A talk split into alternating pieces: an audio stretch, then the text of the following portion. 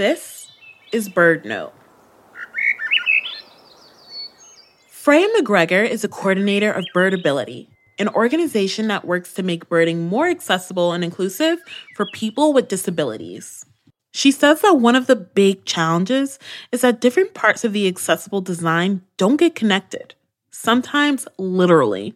Like, there might be a nice paved trail for wheelchair users, but then things like info signs don't take those same visitors into account. I see interpretive signs that are nine feet away from the trail over a grassy surface, or the sign is too high, or the text is too small. Very often we think that it's just one group of people that we're serving with this modification, and there's usually a whole stack of other people who'll benefit from it too. Designing parks with accessibility in mind, from the parking lot and all along the trail, can help make outdoor experiences for people with disabilities more self directed and independent. Very often, people are trying to be independent in whatever they're doing.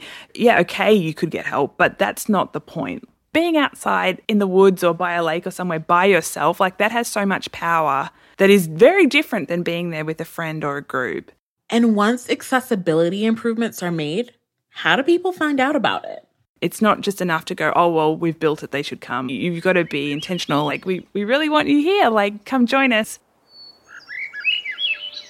Learn more about birdability on the Bring Birds Back podcast.